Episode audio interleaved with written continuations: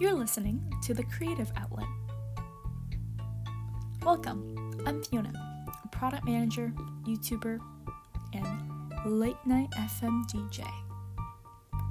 Every Sunday, I share a story on what inspires me to be creative. I'm fascinated by design, tech, people, languages, and the idea that I can use them to reinvent myself. You will find that I express myself through different languages, le français par exemple, ooh la la, witty memes, and impeccable formatting if you read my newsletter. How do you do that? Just go to fionna.substack.com and subscribe for new stories every Sunday. Let this be our creative outlet.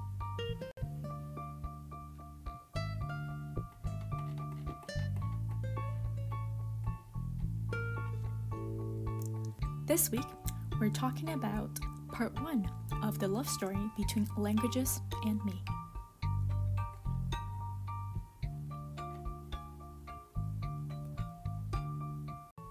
I'm bilingual in Mandarin and English. Since I love languages, I took French and Korean in high school, and I'm still trying to keep them up in 2021. Through friends and travel, I also dabbled in learning Cantonese and Polish. In this series, I will unwind the love letters between me and these languages, what serendipitous encounters that started all, the ups and downs, and where we are now. Okay, cheesiness aside, let's get started with English.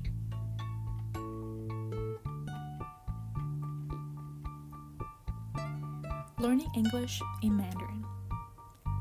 My mother tongue is Mandarin, as I lived in China for 10 years before moving to Canada. My elementary school started teaching English weekly in grade 3. I remember the textbook was in Chinese, but our teacher, Ms. He, or He Laoshi, instructed us to only speak English in class. She was one of the best teachers I had.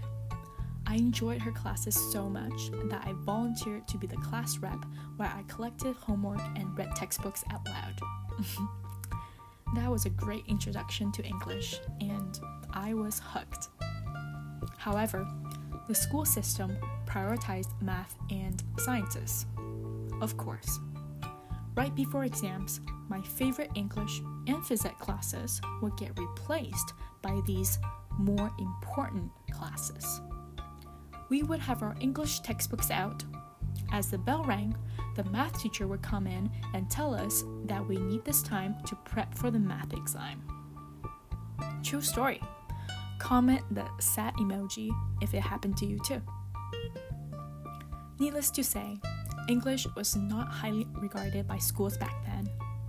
Being a mandatory class instead of an elective, many students just wanted a pass. You can probably relate if you had to take French or Spanish in school here.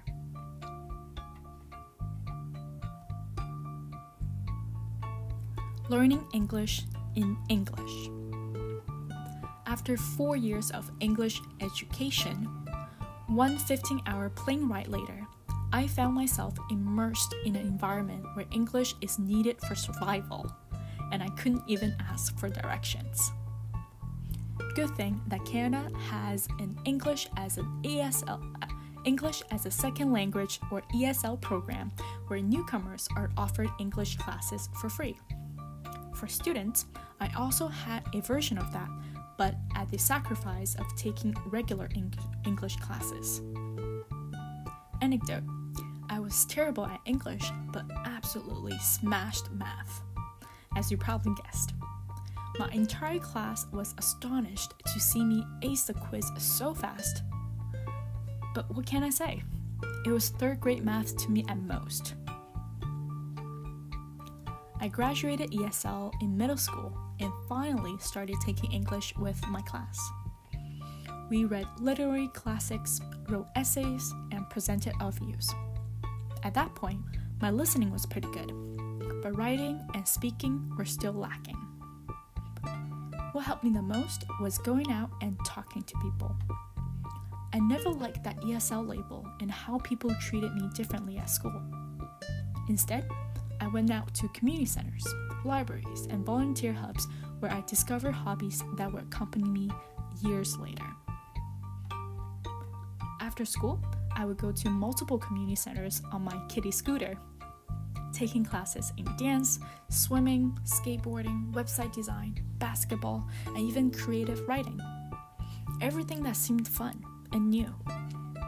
The people there didn't see me as an ESL student, but just another gal who wants to have a good time. I was relaxed and got a lot more comfortable expressing myself. Learning English through student clubs. Whenever I think about high school, I still couldn't believe that I, who couldn't speak a few years ago, stood in front of a microphone and read morning announcements to the entire school. During the audition, I remember my body trembling so hard and couldn't even hold the script still. After I was done, I couldn't look at anyone in the eye because I was convinced that I absolutely bombed it. But bless their hearts, they welcomed me to the announcements team. Looking back, I think that's when everything changed. This external validation shut down all the doubts in my head. It didn't matter how much I reassured myself that, yes, Fiona, you have no trouble speaking English. But now, it is a fact that people can understand me through announcements. And this also planted the seed for me going into radio later on.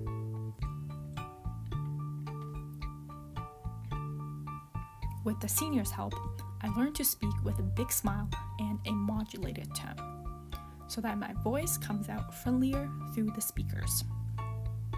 Things I never would have known if I didn't show up. Another game changer was speaking to lead. I started a dance club to perform at various events and led the Free the Children Me to We club to fundraise and raise awareness. Both require me to recruit, facilitate meetings, and resolve conflicts. Every day presented a different challenge, a scenario that I've never been in, and had to use words to carry the team or project forward. For dance, I had to teach choreography in a way that members can understand and follow. With performances, I had to negotiate costume prices with vendors and collaborate with the stage crew on lighting design. These were experiences I didn't know I had signed up for, but they taught me to use English in a different light. The scariest was delivering a speech to recruit for the Me to We club during school assemblies. Hundreds of students and staff sat in the audience with the spotlight on me. I revised my speech over and over again, trying to sound persuasive, empathetic, and inspiring. At that point, I think the mission and responsibility of contributing to a philanthropic cause completely changed my relationship with English. It had power. Beyond announcements on where club meetings are held or which direction a dancer should spin, English can move you, excite you, influence you, and unite us to make a difference. In the world of Me to We, that's one more school built in Kenya.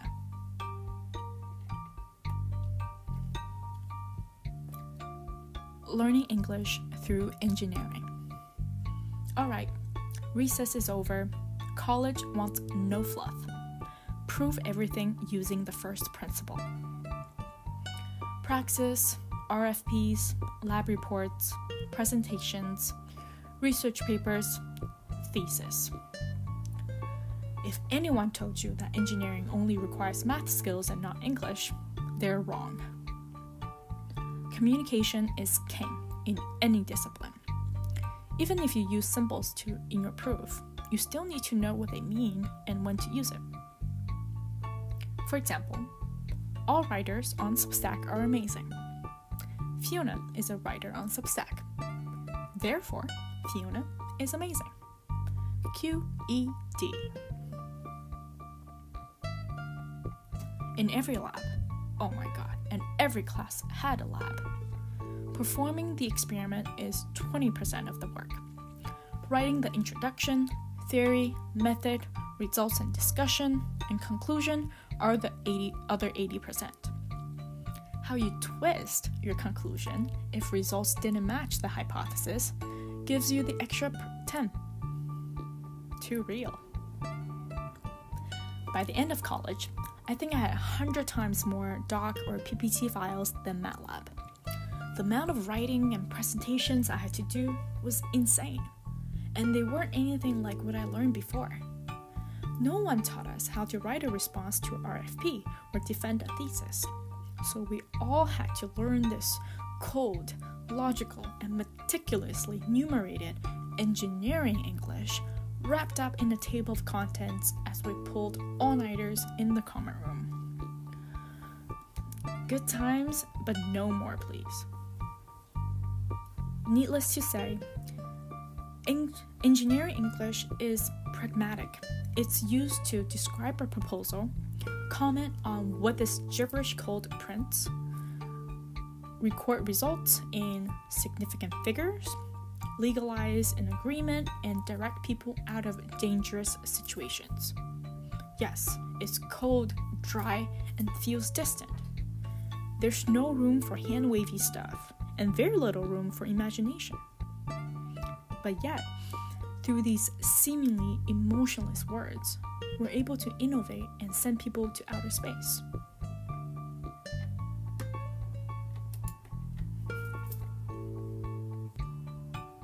Learning English through product management.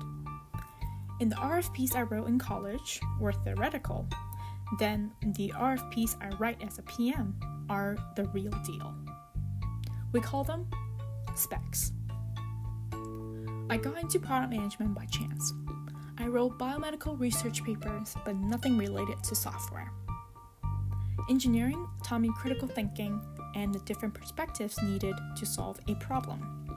So the idea of RFPs weren't novel, but it still took me some time to write English in yet another way. PMs are natural communicators, or that's how we want you to think, because it's literally our job to talk to everyone and make sure we're aligned. How we write specs will directly impact the product, and we must think from the perspective of a user. It's no wonder that a typical requirement that starts with, as a user, I want X so that I can do Y.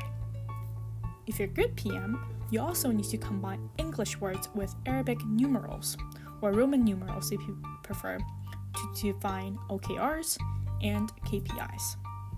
Let's take this podcast as an example. Objective: successfully launch a weekly podcast.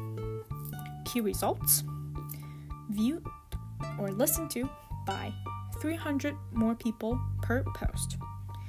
Gain 5 new subscribers every week. Get shared on 5 different platforms.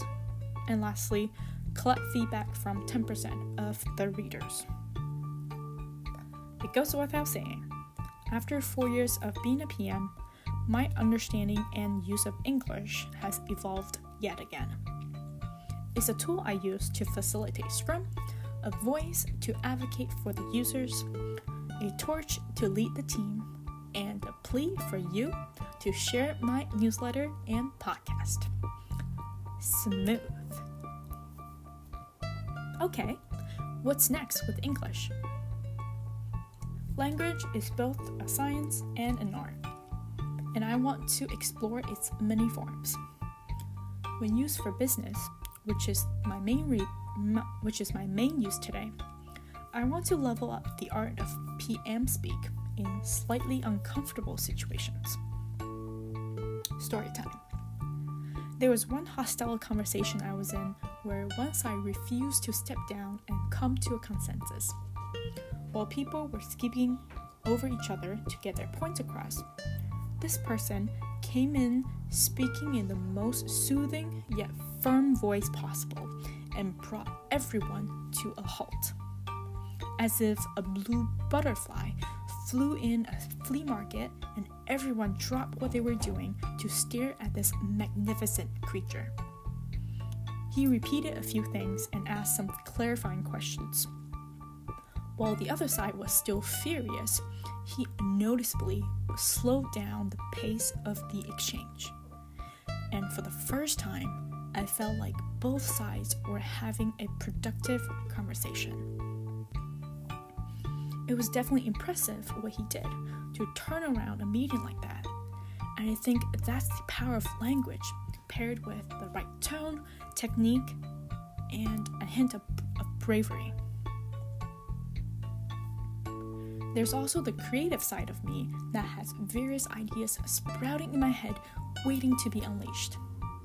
I want to experiment with different forms and styles of writing while marinating these ideas so that they're well articulated once shared with you. Also, I don't mind picking up a British or Aussie or New Zealand accent to spice things up. Next up in the series, I'll write about French. If you'd like to read more, please subscribe and share it with a friend. On se revoit la semaine prochaine.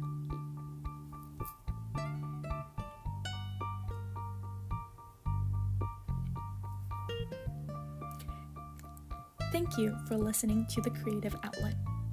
You can find this podcast and the transcript on fionna.substack.com. If you have a question or comment, please leave me a comment or tell me on Twitter @fionnagan.